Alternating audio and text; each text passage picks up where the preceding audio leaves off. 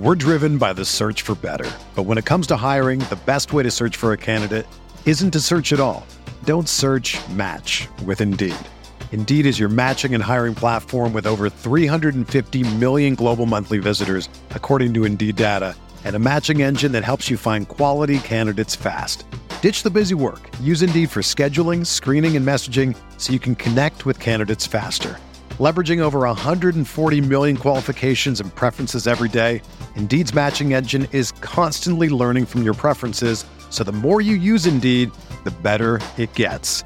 Join more than 3.5 million businesses worldwide that use Indeed to hire great talent fast. And listeners of this show will get a $75 sponsored job credit to get your jobs more visibility at Indeed.com slash BlueWire.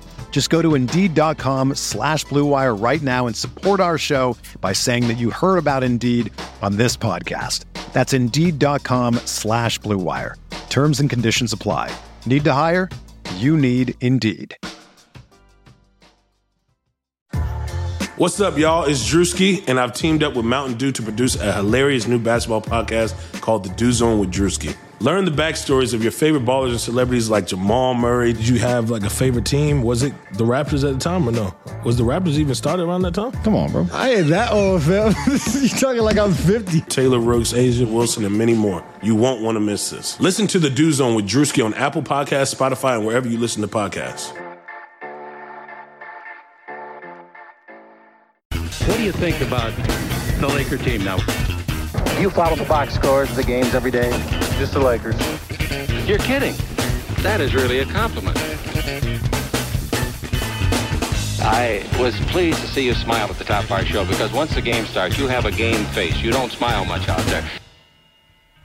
I don't think you have to do things for money anymore. Correct. What's up, Laker fans? Welcome to the Laker Film Room Podcast, brought to you by the Blue Wire Podcast Network. I'm Pete, joined as always by Darius with Sasha in the booth.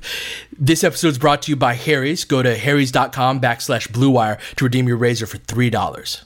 Today, we're going to complete our series on the roster preview uh, finishing things up with the guards. That's going to be Alex Caruso, KCP, Troy Daniels, Quinn Cook, uh, Rajon Rondo, who I always seem to block out uh, of, of my memory. And I think that's it. I think that's who all we're getting to. Now we're going to approach this one a little bit differently than other episodes that we've done, in that we're going to rather than having a section dedicated to Caruso, a section dedicated to KCP, and so on, we're going to kind of weave in and out of of these guys. Part of the reason for that, and this is what I want to start on, Darius, is in going through this and in preparing for this podcast, and you know, looking at these guys. Avery Bradley's in there as well, and I'm looking at uh, at them and I'm going, do we have a single starting caliber guard? We put Danny Green in the wing section, but aside from him, if you don't count him as one of the guards, do we have a single starting caliber guard on this team? And if not, how big of a problem is that? Um, that's a very good question. And I feel like if you have to ask the question, the answer is probably uh, maybe not. Look, man, like KCP could probably be considered a starting caliber guard. I don't think Rondo is at this point. I don't think Quinn Cook. Yeah, I don't think Quinn Cook. I don't. I don't think Quinn Cook is. I don't think Caruso is, and I don't think Bradley is. So, I guess the answer is no. Is it a problem? Maybe. I think it puts a heavy burden on LeBron James.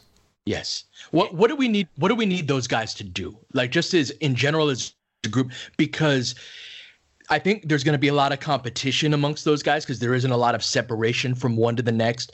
A lot of it's going to be, you know, two guys, maybe similar caliber players, but one fits really well with this lineup better than the other one does, and that's what the separation is. What what do we need from certain guys or just collectively as the group for the Lakers to be able to get to where they want to go with arguably no starting caliber guards on the roster? I think they need to be able to capably bring the ball up the court and initiate an offensive set. Mm-hmm. I think they need to be able to hit open jumpers, uh, spot up jumpers.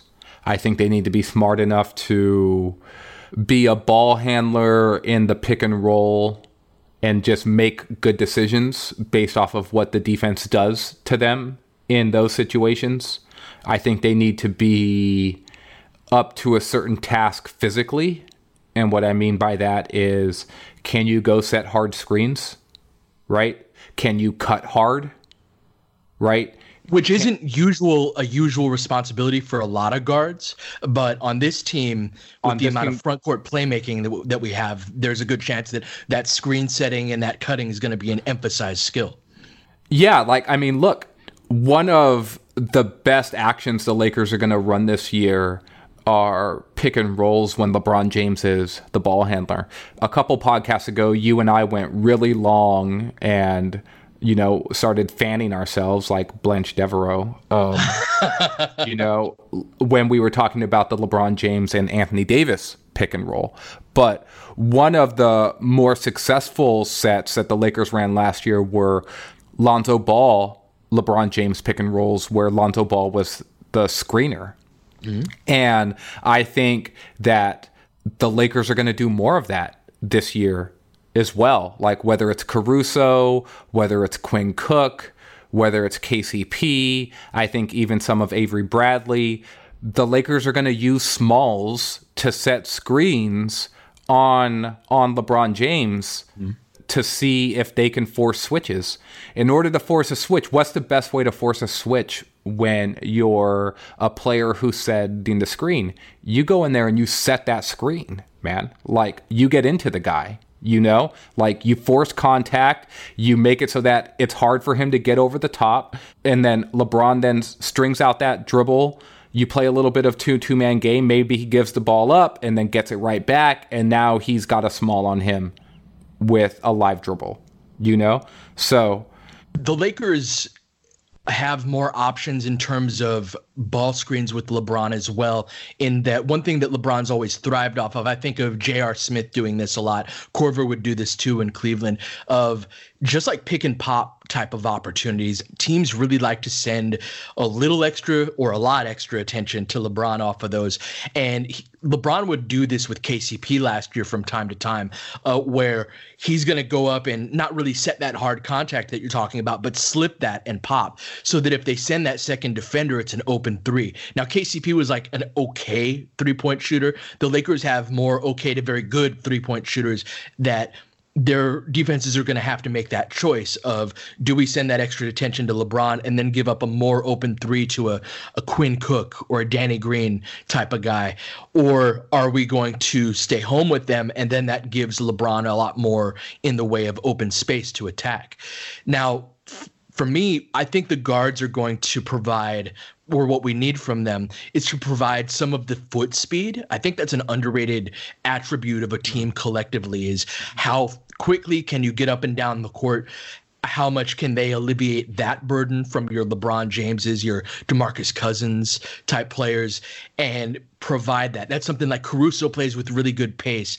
I, I think Quinn Cook has some of that. He can get up decently. Avery Bradley is eh on, on that, but I do think that we're going to need that from them. Some of the pace and and the athleticism isn't really the word that I'm going for, but I'm thinking more like a, a thrust, a certain umph to yes coming up and down the court. You know, we we all laughed at Rob Pelinka last year where he said, you know, we want the Lakers to play with thrust, and you know, it was. But like me, Lonzo was a guy, right? Lonzo is an example of a guy that plays with that, right? That yes. certain amount of that we are going to force the issue. We're really going to be aggressive in in pushing you.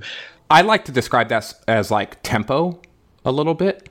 A lot of people talk about playing playing with pace and that means like oh getting up and down the floor and taking quick shots i like for teams to play with a good tempo too just sort of sped up a little bit. If we were making an analogy i'd like give a shout out to our guy damon right now right? And, and it's like sort of listening to a podcast at one and a half or two times speed. Uh-huh.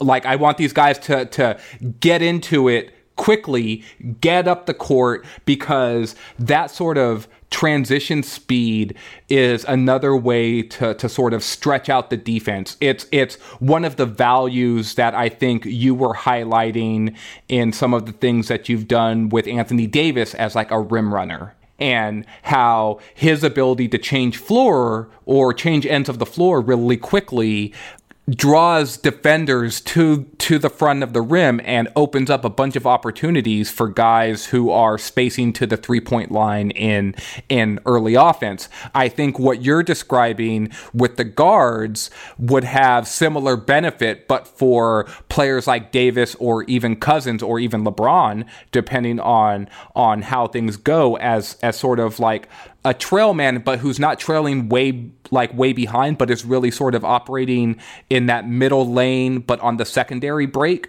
Because as shooters then flare to the three point line, if they've gotten up the court with with tempo, that that sort of secondary break trail man who is running who who is rim running he, that guy's going to get a great opportunity to play in space where there's not a lot of help and if that's Davis or if that's DeMarcus Cousins or especially if that's LeBron James, that's either going to be a basket or it's going to be a foul.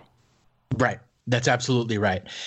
What what do you think the pace of this team is going to be? As you were talking, that was something that I I I'm inclined to think this is a slower than league average team at its best, like in terms of what the best like pace and tempo of this team is is that maybe a little slower certainly slower than last year. How do you foresee that working with this group? And like where's the sweet spot for this team in that respect? Yeah i think that they'll probably be in between like i don't know 14th and like 20th that's that's sort of a big belt right? But I think they probably max out in that 14 range. I think they'll run selectively. Even though, so LeBron's like last season in Cleveland, he was one of the league leaders in transition points, even though the Cavs didn't play at a particularly fast pace. And that's because he was super choosy and selective and but also really took advantage of those op- opportunities every chance that he could, even if he wasn't trying to turn every chance into an opportunity, if that makes sense. Right. I think that they can do very sim- similar things this year with LeBron, I think with Davis as well. If there's one benefit that Rondo has is that he will throw ahead. LeBron will throw ahead as well. LeBron's a fantastic defensive rebounder, as is Rondo positionally, right? Like he will crash down. And I think that there will be throw ahead chances for guys like Kuzma and Davis and even LeBron if um, one of the guards is chipping down to get defensive re- will, will rebounds. I think KCP runs out well too. He's a name that you. I'm not sure if you mentioned him earlier as a guy who who can sort of provide that that tempo that that we were talking about. He does. He makes some certainly peculiar decisions in transition, but I don't want him running the middle lane. Right, that's it. Right, like he can he can fill a wing and he can get out. He can. One thing he's decent at is at, at, you know leaking out after a closeout and getting up court. But yeah, if you get him in the middle of the court dribbling the ball, it's an adventure. You you know in getting back to what you were talking about earlier, just just with like what like what do we think the guards are going to need need to do? I think that the guards specifically are all sort of like these are all role player guys, like all of them, right? Like yeah. like there is no upside here with these guys in terms of being a breakout guy. Even though Danny Green is like a role player too. There is some still, and and he's older and a veteran. There are breakout game opportunities for him, mm-hmm. right? Where yeah, he's a guy that can go seven for ten from three on a on a given day. exactly. Night. And oh, it's just like oh, Danny Green's got twenty three points. Like oh, okay, great. Like Kyle Kuzma, the same way, right? Oh, Kyle Kuzma's got 30 tonight. And then of course mm-hmm. with LeBron and Davis and and Cousins, that potential is is all there with them.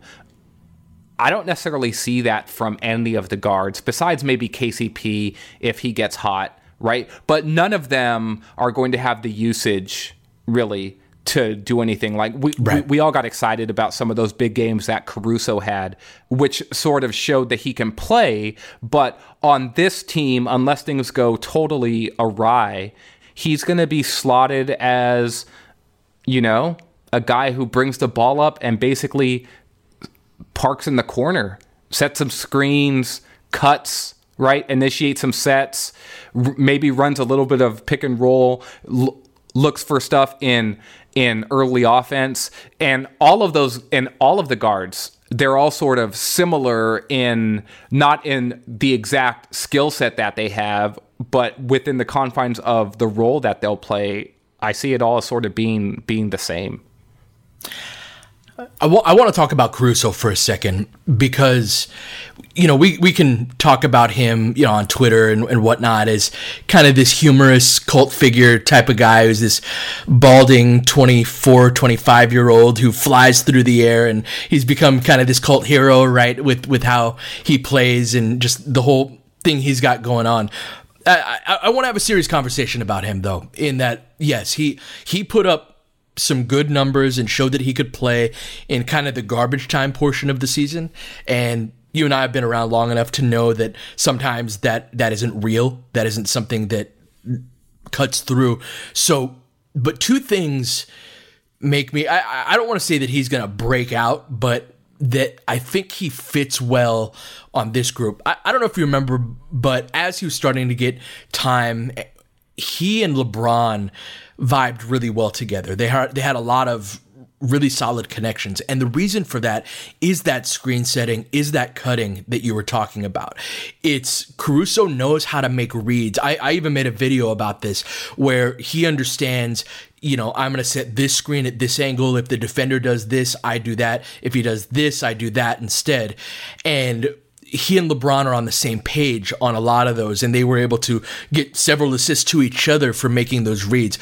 If we're going to be making a lot of play, if there's going to be a lot of playmaking out of the post, it is going to be more dependent upon structure and schematic movement than it is on individual talent, right? Boogie's going to draw a second defender from time to time, even post Achilles, because he's just a big, massive dude that that will move guys around, and he will be a mismatch. But Vogel was talking about this the other day in an interview with Sports Illustrated.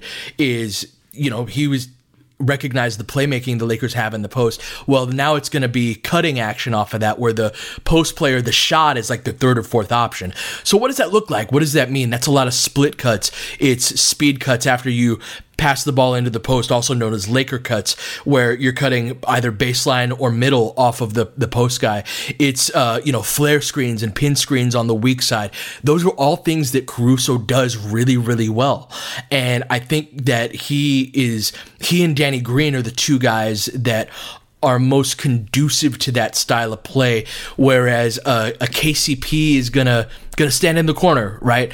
Avery Bradley, I, I don't see as much. Avery Bradley's a good cutter. I didn't see much, haven't seen much in the way of screen setting and operating out of your flex motion sets and just kind of the set action that the Lakers run. That's something I'm really curious to see how that works alongside LeBron.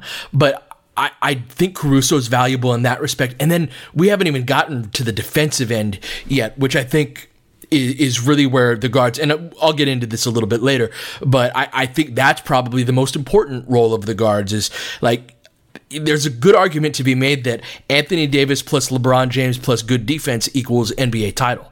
And so I think Caruso brings a lot in that respect in terms of jumping passing lanes. He's a little small, like from a strength standpoint, so that might be a weakness. But I, all joking aside, all cult hero stuff aside, I'm really excited about what Alex Caruso can bring to the Lakers. Are you making the case for him to start? I I would like him to start, but I don't I know that's not how this works, right? When two guys are close in talent at the current moment. One of them is an established NBA veteran with the respect of NBA players around the league, and the other guy is a guy who had a nice 15 game stretch eh, eh, out of the G League. The guy who's established is going to start. So I think that it's going to be Avery Bradley in terms of what I think. I would like it to be Caruso, but I'd be okay with Bradley. Where do you stand on that? Like to me, there are three guys we know are going to start: AD, LeBron, and Danny Green, and then after that, it's kind of a coin toss. What, that's a good question. What do we need out of that point guard spot alongside, let's say it's Boogie or JaVale at that fifth spot? What do we need from that guy with that particular group?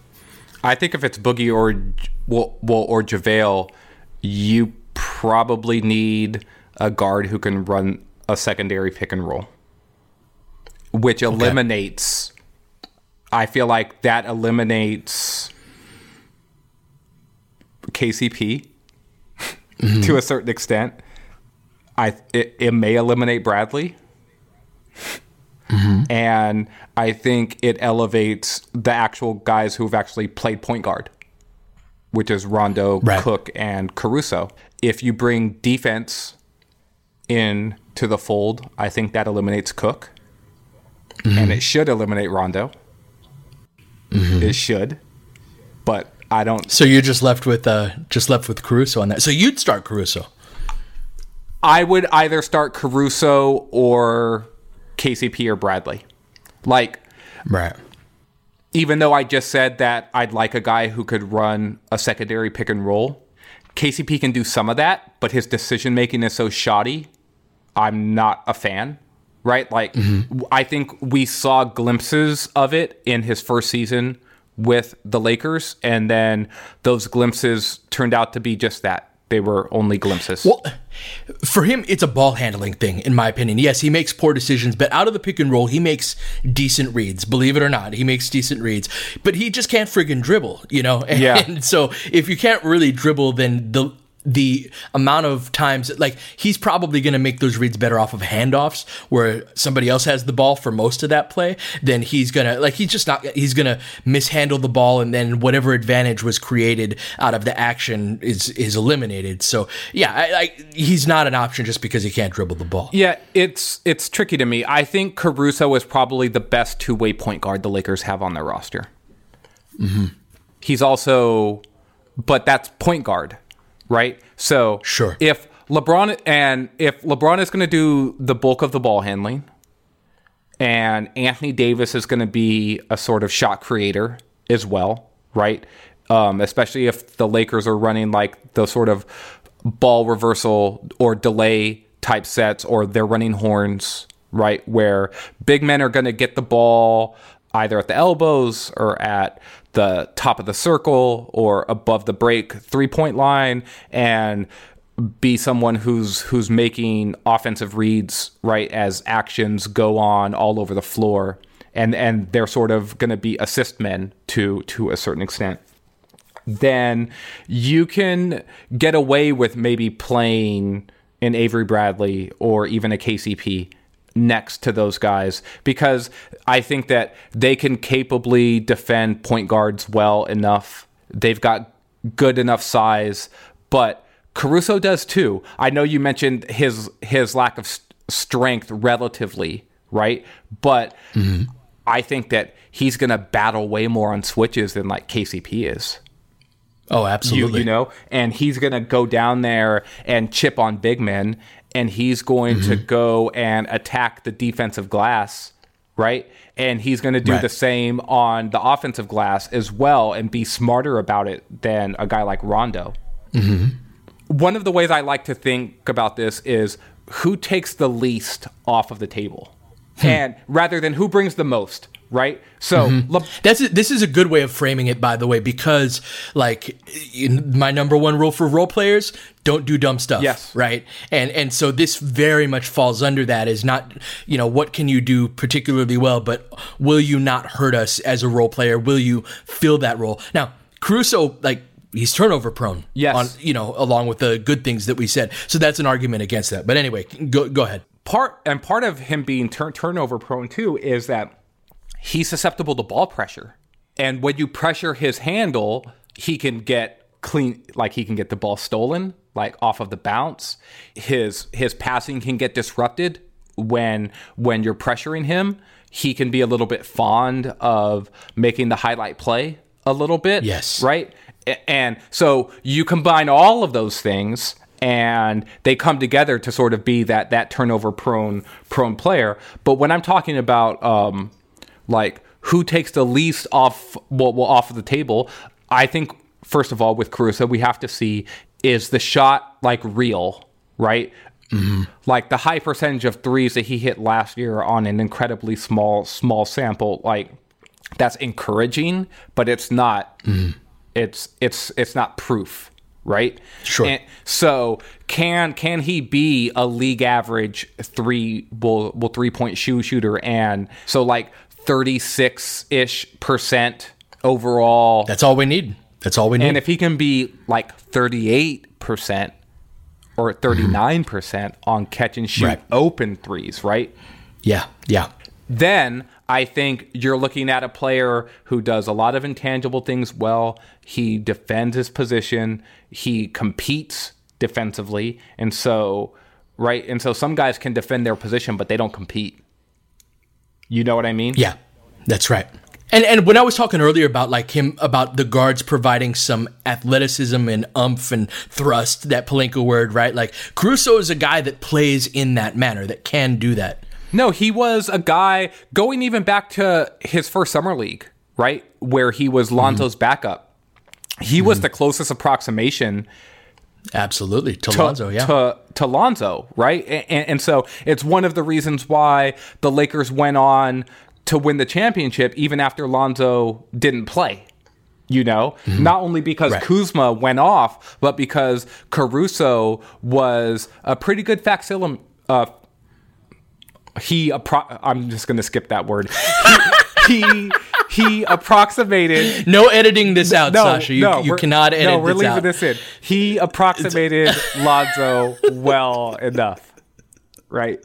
Yes, a reasonable facsimile indeed. Yes. Uh, we're gonna kick it to break uh, really quick, and then we come back. I want to ask Darius about some of the like when and where each guy can can play. What what are the situations where they will be valuable? But before we get there. Go to harrys.com backslash blue wire to save $10 on a value trial set, which includes a five blade razor with a lubricating strip and trimmer blade, rich lathering shave gel, and a travel blade cover. You get all of that for just $3 shipped right to your door. Enough with the cheap razors, it's totally worth trying Harry's. Harry's is fixed shaving by combining a simple, clean design with quality and durable blades at a fair price. Harry's founders were tired of paying for razors that were overpriced and overdesigned. Harry's bought a world class blade factory in Germany that's been making quality blades for over 95 years. Join the 10 million people who've tried Harry's. Claim your trial offer by going to harrys.com backslash bluewire. All of Harry's blades come with a 100% quality guarantee. If you don't love your shave, let them know and they'll give you a full refund.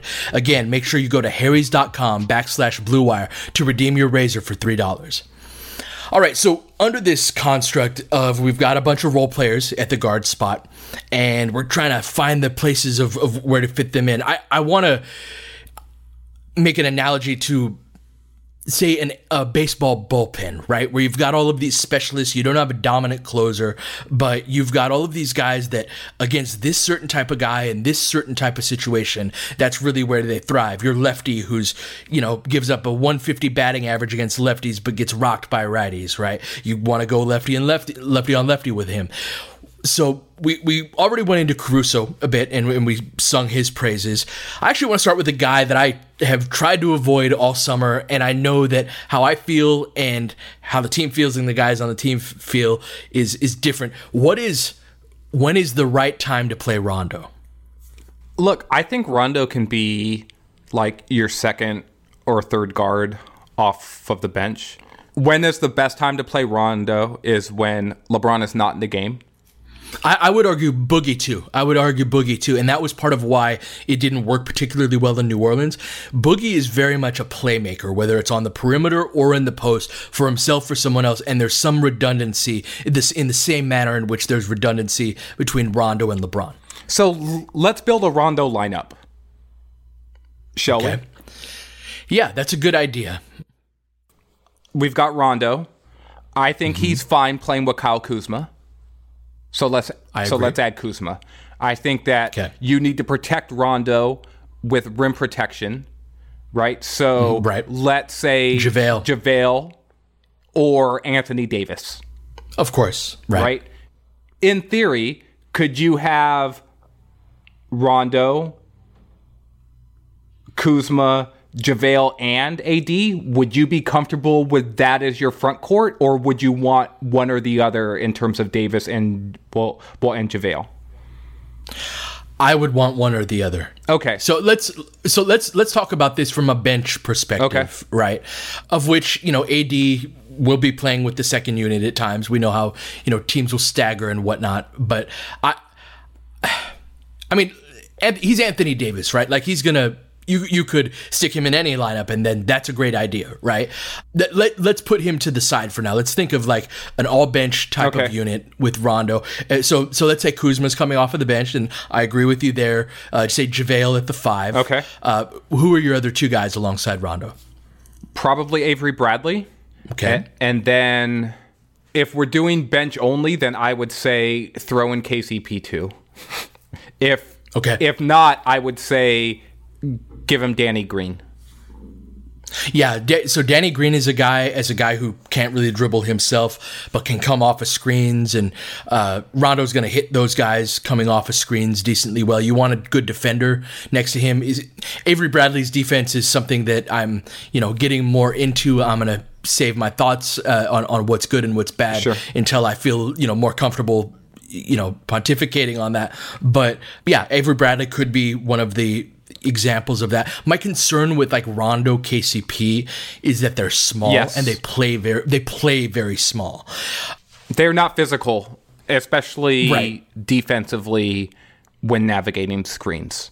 Like That's right. KCP can lock and trail well enough, Mm-hmm. but anything on the ball or like that cross screen action Mm-hmm.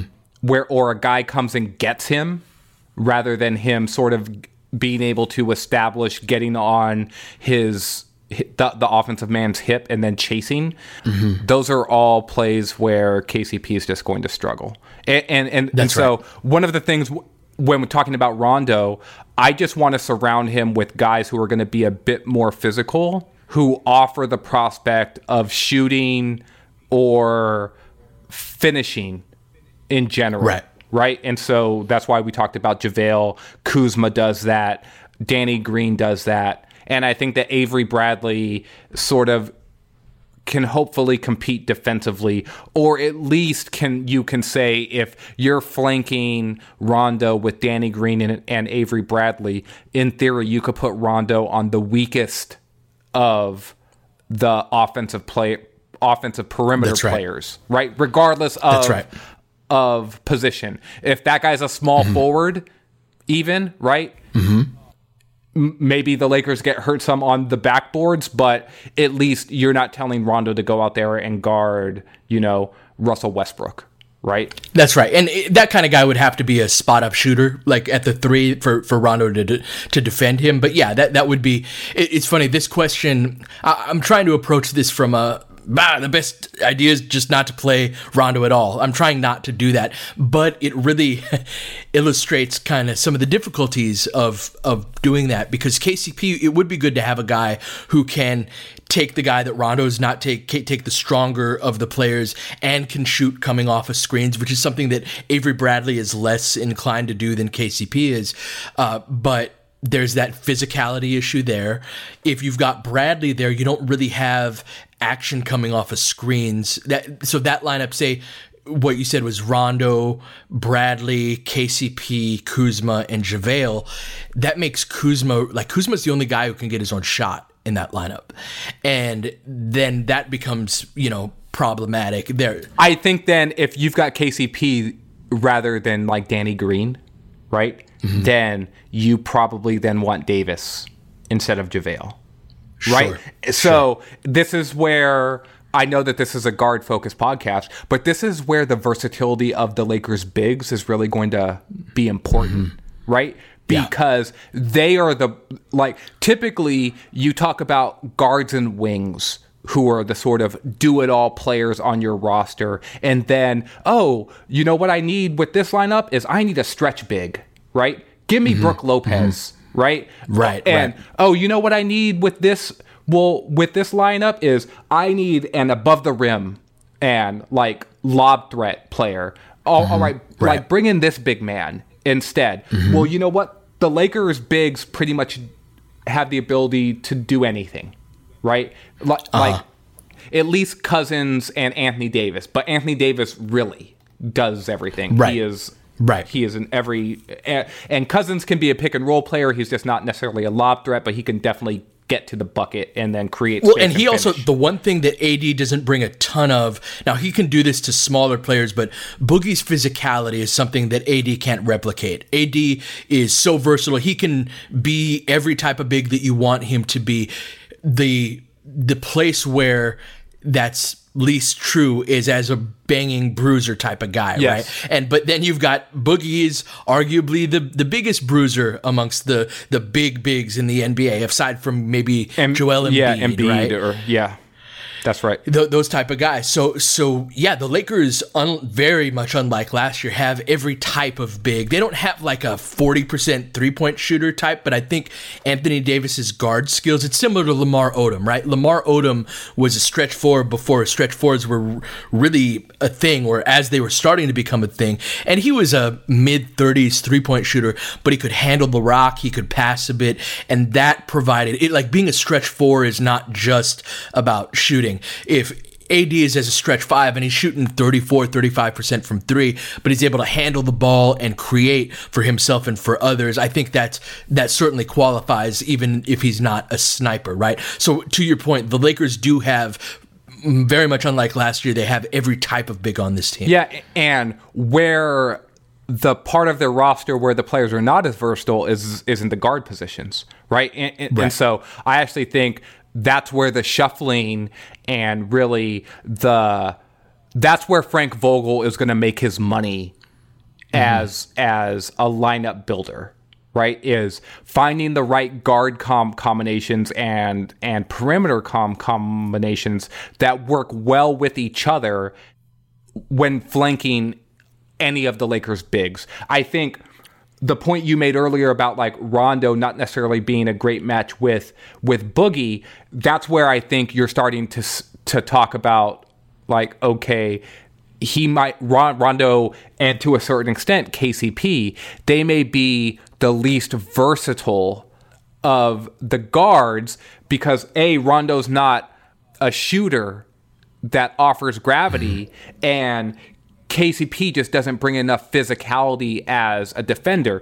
It's it's why on in many lineups you might actually rather see Quinn Cook, who is similarly not a uh, like a physical presence at all as a small guard Right. defensively, but he's a high volume and high confidence three point shooter, right? And and he can do other point guard guardy things like he can bring the ball up, he can run a little bit of pick and roll, like not great. He's he's mostly looking for an opportunity for a guy to like go under a screen so he can shoot it, right? Like Right, uh, um, right. He's like half of JJ Barea. R- right. So so what is the what does that lineup look like around Quinn Cook? Let's talk about him about like what are the places in which he can thrive. Yeah, I think if you put I think you want Cook next to LeBron. Mm-hmm. I agree. right?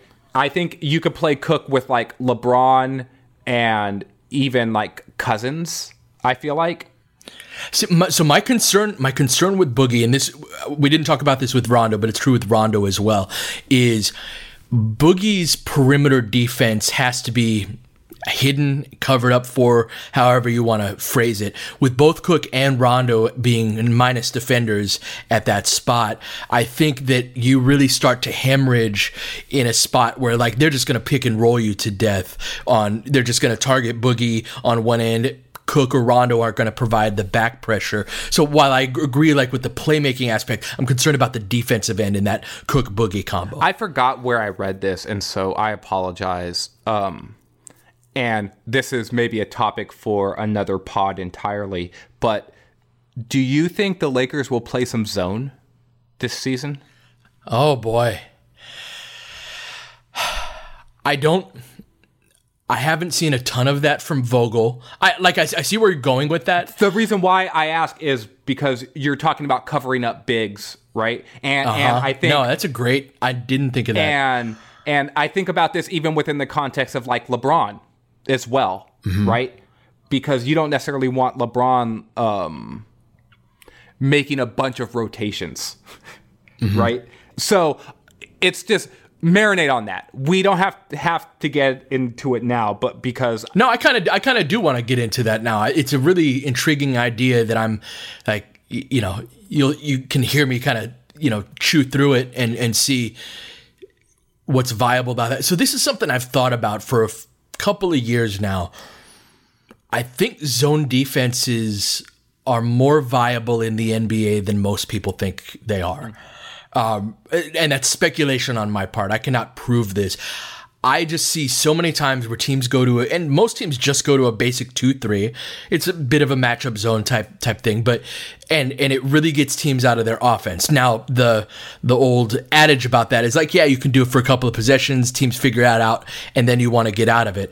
I, I think that zone defenses can become more sophisticated than they currently are. Like basically when you go to a zone occasionally, you are doing the, you know the most basic version. It's not something where we've gone through the progression of like, you know, Thibodeau's amoeba defense to the you know to what Vogel was doing in Indiana with with Chris Pine, I think his name is, um, as his assistant, and just the different permutations of that. It's basically the same two three zone that, they were playing in 1975, right in college. So I this is I'm going off on a tangent a bit uh, in this respect. I think that may be one of the next the next steps forward in the NBA is can you run a zone without giving up just open three after open three after open three. I think there are ways to disguise it and get teams out of their offense uh, that is so predicated on breaking down a man defense. So that's a really interesting idea. I don't know. I think you need better size at the guard position Yeah. than the Lakers do. I'm thinking of the closeouts from Rondo, from KCP, from Caruso, just Cook. Those aren't going to be guys that can really get a, a hand up. Um, I, I'd be really intrigued if, say, if we get Iguodala and the Lakers, if the Lakers ever wanted to go big, could they go big and go in a zone where you've got big guys on the perimeter that can close out fairly quickly? That's an intriguing thought that I think is worth. It's at least worth playing around with, not as your base defense, but something that they can go to. And I'm curious to see if the game in the NBA in the next ten years, if we start seeing more and more sophistication in the zones and that becoming a bigger part of what teams do. It's an interesting idea when you think of the roster construction of the Lakers specifically, right? Because I actually think that they've got better defensive players this season. Well, no, sorry. because I actually like Lonzo and Ingram, right? Um, and Hart, the players that that they lost. But I think that they've got potential to be a better defense than what you might initially think when looking at them on paper. I think that they could easily be top half of the league and and probably flirt with like that 8 to 12 range. Mm-hmm. And you know, that honestly would not surprise me when you've got Davis anchoring. Finding ways to optimize your defense with some of the defensive limitations though that you have in individual defenders was just something that crossed my mind when you mentioned Boogie specifically with his perimeter defense, but also then when I started to run down some of the limitations of the Lakers guards, right? With like size mm-hmm. with Cook or physicality with KCP. Mm-hmm. You you know, like how much does Bradley really have left in the tank? Mm-hmm. Rondo in general, you know, lots of pointing. Right. Right. And, and so are there ways to effectively build defenses out especially for for bench players right? For like 3 and 4 minute stretches right? Or even 2 minute stretches. If Cook or Rondo are going to be in the game for a 5 minute shift maybe. How do you put together enough stops? Right. right and Yeah, th- this team has a lot of potential to put out bad defensive lineups. Like there, there are certain combination, and that's something that those are landmines that Frank Vogel is going to have to navigate around. Because it, could be a very good defensive team, but there are some combinations that are like, ooh, you want to stay away from that. and getting back to the guards then do you think that's more guard driven or big man driven because I think it might be more guard driven Interesting. I think it's more big man driven. Okay. And, and Boogie, like I think Boogie's a really important player on this team. I'll, I'll get more into my opinions on Boogie. Myself and Sasha and my brother We're all knee deep in in Demarcus Cousins footage and have been for the last two three weeks now, uh, if if not more. I, I think Boogie's really important, and I think the best version of this team involves Boogie as the third best player on it, but that's going to involve doing some things defensively that to help hide him a little bit. Like he's good at the things that he can do on defense. He's just he's got limitations. And It's going to be so lots of drop, though, right? It is going to be a lot of drop. The problem with that is that like there are certain teams you can't drop against, and that's mostly what he's capable of doing at this point is dropping. Sure. He'll show a little bit higher from time to time, but like if you got Steph who can come off of a screen and knock down a three, okay, that, well, that's Steph Curry is the greatest shooter of all time, right? Well, you also got Damian Lillard in this conference. Yeah, and James Harden. You've also got a guy like James Harden. You've got Jamal Murray's capable of doing that. This is not something that is like, oh, that's no big deal because everybody runs drop. Well, yeah, but everybody's also able to switch too. And if we're switching, Boogie can't be on the court. So that's my defensive concerns are, are more big man driven as a result of that. Although what you're saying about the size and physicality of the guards, that's important too. I just think that you can survive that a little more than a big who can't do much outside of a drop coverage. Yeah. See, my whole thing is is I have point of attack questions Mm-hmm. with with Rondo. I have them mm-hmm. with Cook, and to a certain extent, I have them with KCP. Right, and mm-hmm. that's that's half your guard rotation. Or That's right. right? And so, how do you then build effective defensive lineups if you're having trouble at the point of attack like that? You're going to ask a lot then of Anthony Davis and JaVale McGee to do a lot of covering on the back end. Now, JaVale was good at that last season.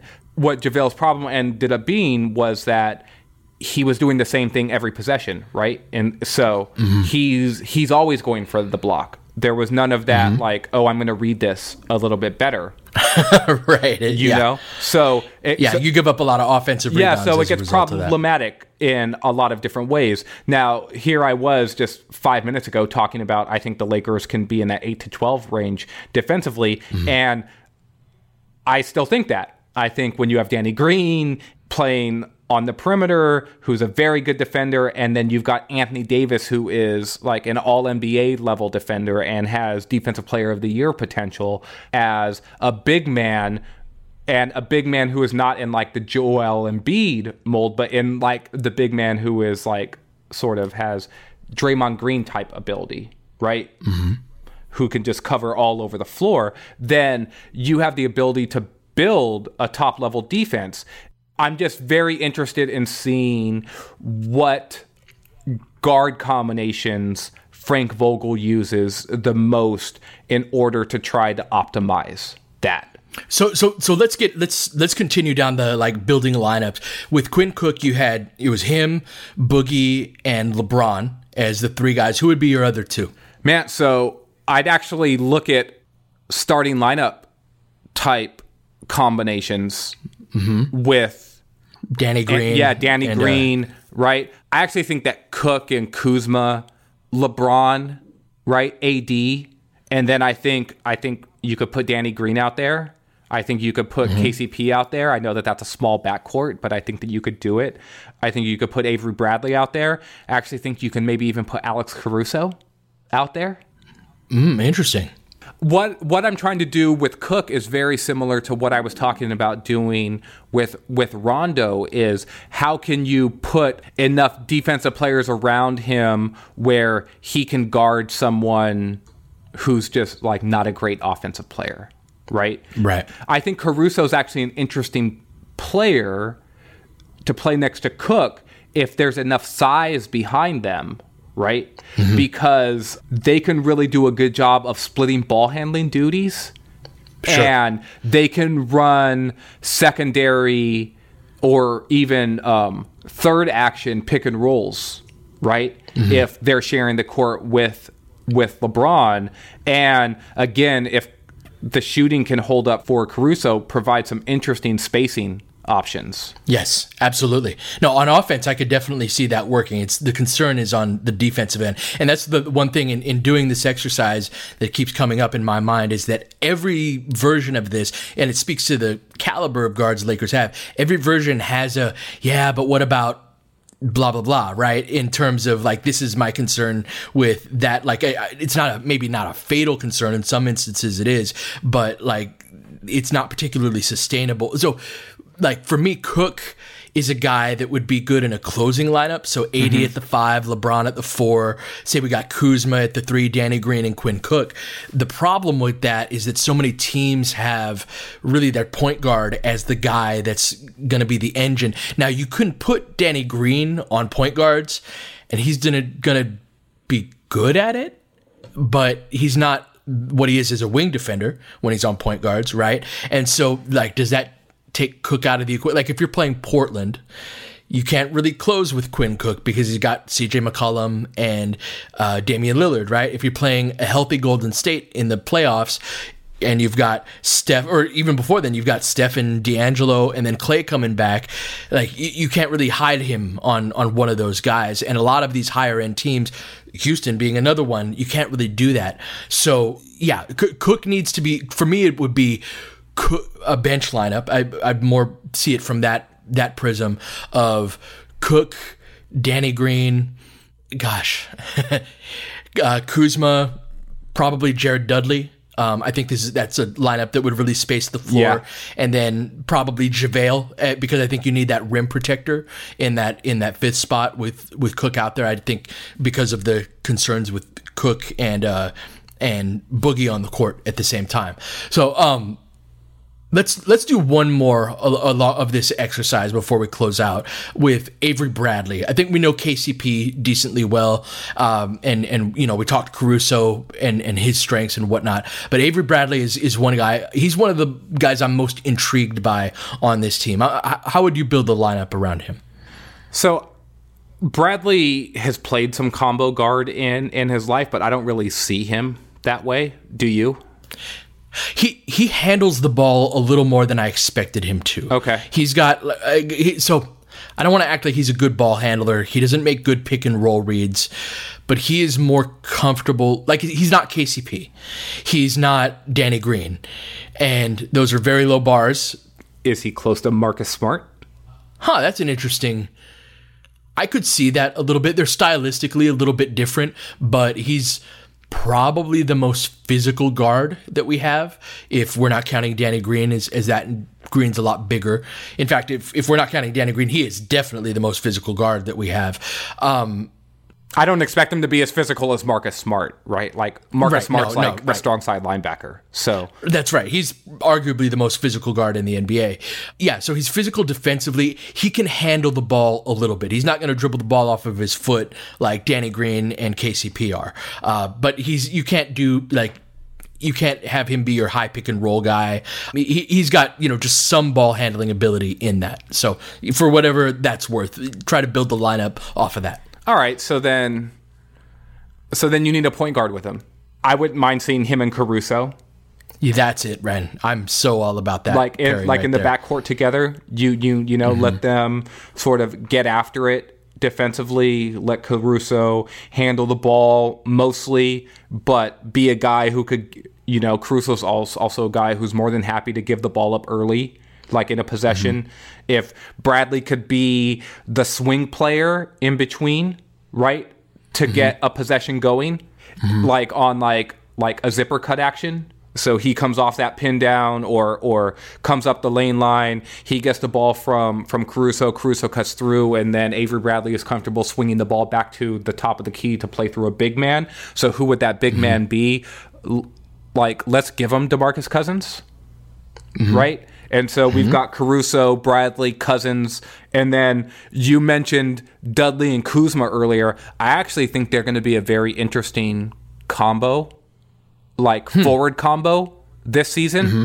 Both of them are sort of combo forwards. I'm actually working on a piece about both of those guys together right now. Mm-hmm. And I I'll be very interested because I think that they're sort of a yin and yang to each other, mm-hmm. not mm-hmm. only in being able to play together, but in being able to play next to like LeBron and Davis or be slotted in between any of the sort of like other forward center lineups that the mm-hmm. Lakers can can throw out there. So let's use that. Let's go Caruso, Bradley, Kuzma, uh, Dudley, and Boogie. The, so mine only differs by one player, and I'd be and it's Dudley, and I would be fine if it's Dudley instead. I'd really love to see instead of Dudley, Danny Green, and so it's an it's an interesting small ball then Boogie, who's not small at all, lineup where you've got your three best perimeter defenders in Caruso, Bradley, and Danny Green at the one, two, three spots. Kuzma is the guy who can get you buckets from the perimeter. And then Danny Green, or, and then I'm sorry, Demarcus Cousins can be the hub in which you run your organized offense off of. You've got a, you've got three good cutters there in Kuzma, Caruso, and uh, and Avery Bradley. And Danny Green's actually okay at that too. So that really works with Boogie. The perimeter defense can help mitigate some of the issues that Boogie has. And like my one concern would be rebounding of that group. Yeah. But I think for like a second unit, get up and down the court type, while you know, all only asking Boogie to go free throw to free throw line, I think you can get a lot of stops and run and score in the half court. I think that's probably a, one of all of the groups that we've discussed of these second unit type guys. I think that he that's probably the strongest of the groups that that we've talked about. I, th- I think it'd be great to have our best perimeter defenders out there at once. Yeah, no, I think that that's a really good good idea. Um, I also think that if we were to go with the version that I said as well, I think that Dudley's a really good team defender. He, and you know what? You're right, and he's actually a good man defender too. He's much much better than older guys tend to be. He's he is good on that end. Yeah, and I think that the floor spacing and all of that would would be the same or would offer a similar effect from like a forward position and likely the big forward position. Right. Because you're likely using Kuzma more as like a small forward in terms of the actions that you'd be using. That's if right. he's That's right. playing next to Dudley. Right. You you know, I know that you said that that was our last lineup, but there was a player I wanted to ask you about that we haven't discussed at all yet, and that's Troy Daniels. Do you think he's going to play at all? Uh, I don't. Okay. And in retrospect of the offseason, it's a small mistake, but I think it was a mistake. I think one of the things that sticks out from, you know, this exercise of putting these lineups together is like the Lakers just are so thin on the wing. And Troy Daniels is like a fringe NBA guy that can shoot the crap out of the ball, and that's something that this team needs and he was the first guy that the Lakers signed while we were waiting for Kawhi. And it was like, okay, yeah, like uh, they need shooters. This will be an end of the bench vet minimum guy, no problem. But then when it was all said and done, and you've got Cook and Rondo and Caruso and KCP and Danny Green, it's like, where is he going to play? Meanwhile, we're pretty thin on the wing in the way of like three, four type of guys. Uh, so I, I don't think he's going to play. I think that you know, hopefully that last roster spot goes to to Iguodala. Um, I, I think that's you know who they're holding out for and hoping for. But if you know, if they sign Iggy, if I, I could see Daniels being a guy that's cut at some point during this season to make room for you know to fill out a wing spot say there's an injury on the wing or or at a big man spot even um I like Daniels does what he does very well, but he's really poor at just about everything else, and I just I just don't see where the playing time comes from. Are you more optimistic about him than I am? I'm not. And I'm Yeah, that's why we haven't talked about him. Right Yeah, now. that's right. The other guy, and you didn't bring him up at the beginning of of the pod, and we said that we were going to slot him here when we talked about the wings. Do you think THT gets any time at all this year, or you think he's just going to be in the G League? I, I think he's in the G League. He's a baby, and he's uh, like I, I he's really intriguing. Like from watching the tape on him, it's like, oh, they got that dude at 47 or wherever the heck we got him. Like that guy's really talented. He doesn't turn 19 until December, I think, which is just wild. And super talented guy. I think that him getting, I think he's a guy that will thrive off of getting minutes, and that the only place for that is is in the G League. But and if he was, if we're talking like age 20, age 21 THT, then I'd be like, yeah, this is a guy to look out for, even if he was a rookie as a sleeper. I just think he's too young at this point. What about you? No, that's about where I am as well. It's it's just interesting because of all the like skill set and like I know he's not tall, right? But when you're Mm-hmm. talking about a guy like the type of skill set you're looking for on the wing, he's an interesting. His skill set is interesting. The overlap there is interesting, right? Like just Mm-hmm. It- long arms, yeah. big body, can do some things with well with the ball. I think he's got really good defensive potential, honestly. So, uh, and I said this earlier. You you had talked about like mistakes, right? And this is uh, along those lines, like a small mistake. But I really wish the Lakers would have found a way to give him to entice him to take a three year contract, basically, mm. because mm-hmm. when you're talking about your opinion, he's going to spend the whole league in the D, like in the G League, right, with South Bay. If that's the case, then you're going to get, you know, what maybe one season of him on like the real roster, you know, mm-hmm. and then he's a free agent, and maybe that works out to your benefit with being able, mm-hmm. but also too, it could definitely work out where you don't really know what you have after two years, Right. And then all you've done is put development time into something, and how's it going to go? Those are small problems. Right. And it's not the biggest mm-hmm. deal. I would have just preferred to get him into a more like conventional rookie type contract where he could have been a free agent after his third year, gone into restricted free agency, right? And and then go from there. Mm-hmm. Right. Sure.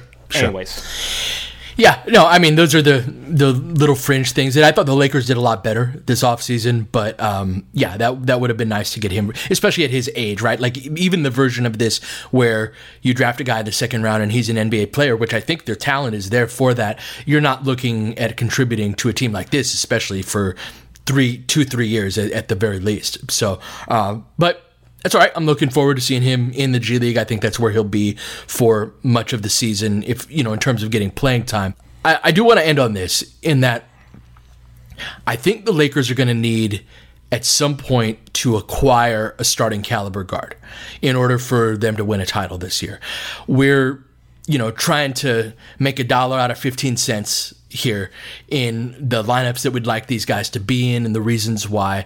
But I think at the end of the day, like it's it's going to be difficult to do what they want to do without one of those guys. And that, that's part of why, like, if they're able to do this, this will be LeBron's most impressive championship, in my opinion. Even even eclipsing the 73 win Warriors, the 3 1 comeback, and all of that, because it will have taken a full 82 games plus what it would take in the playoffs to to get to that point, like overcoming a deficit at a very important spot on the roster, even with as strong as they are, and they've got the playmaking ability, ball handling ability, and all that. I think that they're going to need at some point. They're going to need to address that prior to the trade deadline. Is this something you think they can get it done? And we'll close on this. Do you think they can get it done with this group of guards?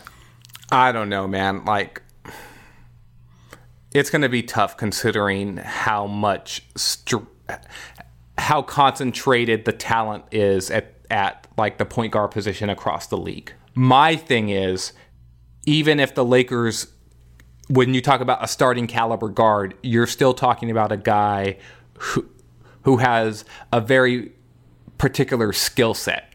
He needs to be a good defensive player. He needs to be a good spot up shooter. He's going to need to be able to play well without handling the ball a ton. And so like with with every one of those things that I just said, the pool gets smaller and smaller and smaller. That's right. Right? And and, and and so it's why like 3 weeks ago I said on Twitter like I'm going to already beat like the Kyle Lowry for the MLE in the summer of 2020 drum. Oh my goodness, Right I, I've had that on my Right? mind. So yes, I've been thinking that's about exactly that the guy like, I want. for like a month now. You you know Uh-huh. because that's the type of player in theory that the Lakers really need and those guys are super rare, man. Like they Mm-hmm. like they just are, right? And so you talk about who's a starting caliber point guard. Oh, well, you know who's one? Like Ricky Rubio's one. Well, guess what? Ricky Rubio can't shoot. Right? You know who would Right. be perfect for this team? Malcolm Brogdon. Guess what? Malcolm Brogdon makes $20 million a year. Right? That's so there are limitations. And even if the Lakers are going to need to go and get, as you put, a starting cal- caliber guard, their bait for that is basically KCP. Right. Right? Right. And that's not a And terribly and intriguing. he has yeah. a de facto no trade clause, and he's Mm-hmm. a clutch client, right? And, and so on on a certain level, can the Lakers do it with this set set of guards? I would then say my ultimate answer is sure. If LeBron is your point guard and they get top level defense at the point point of attack from the combination of KCP, Bradley, and Caruso. Right. And that is a possible that is a possible scenario. It's just a much harder path. That's right.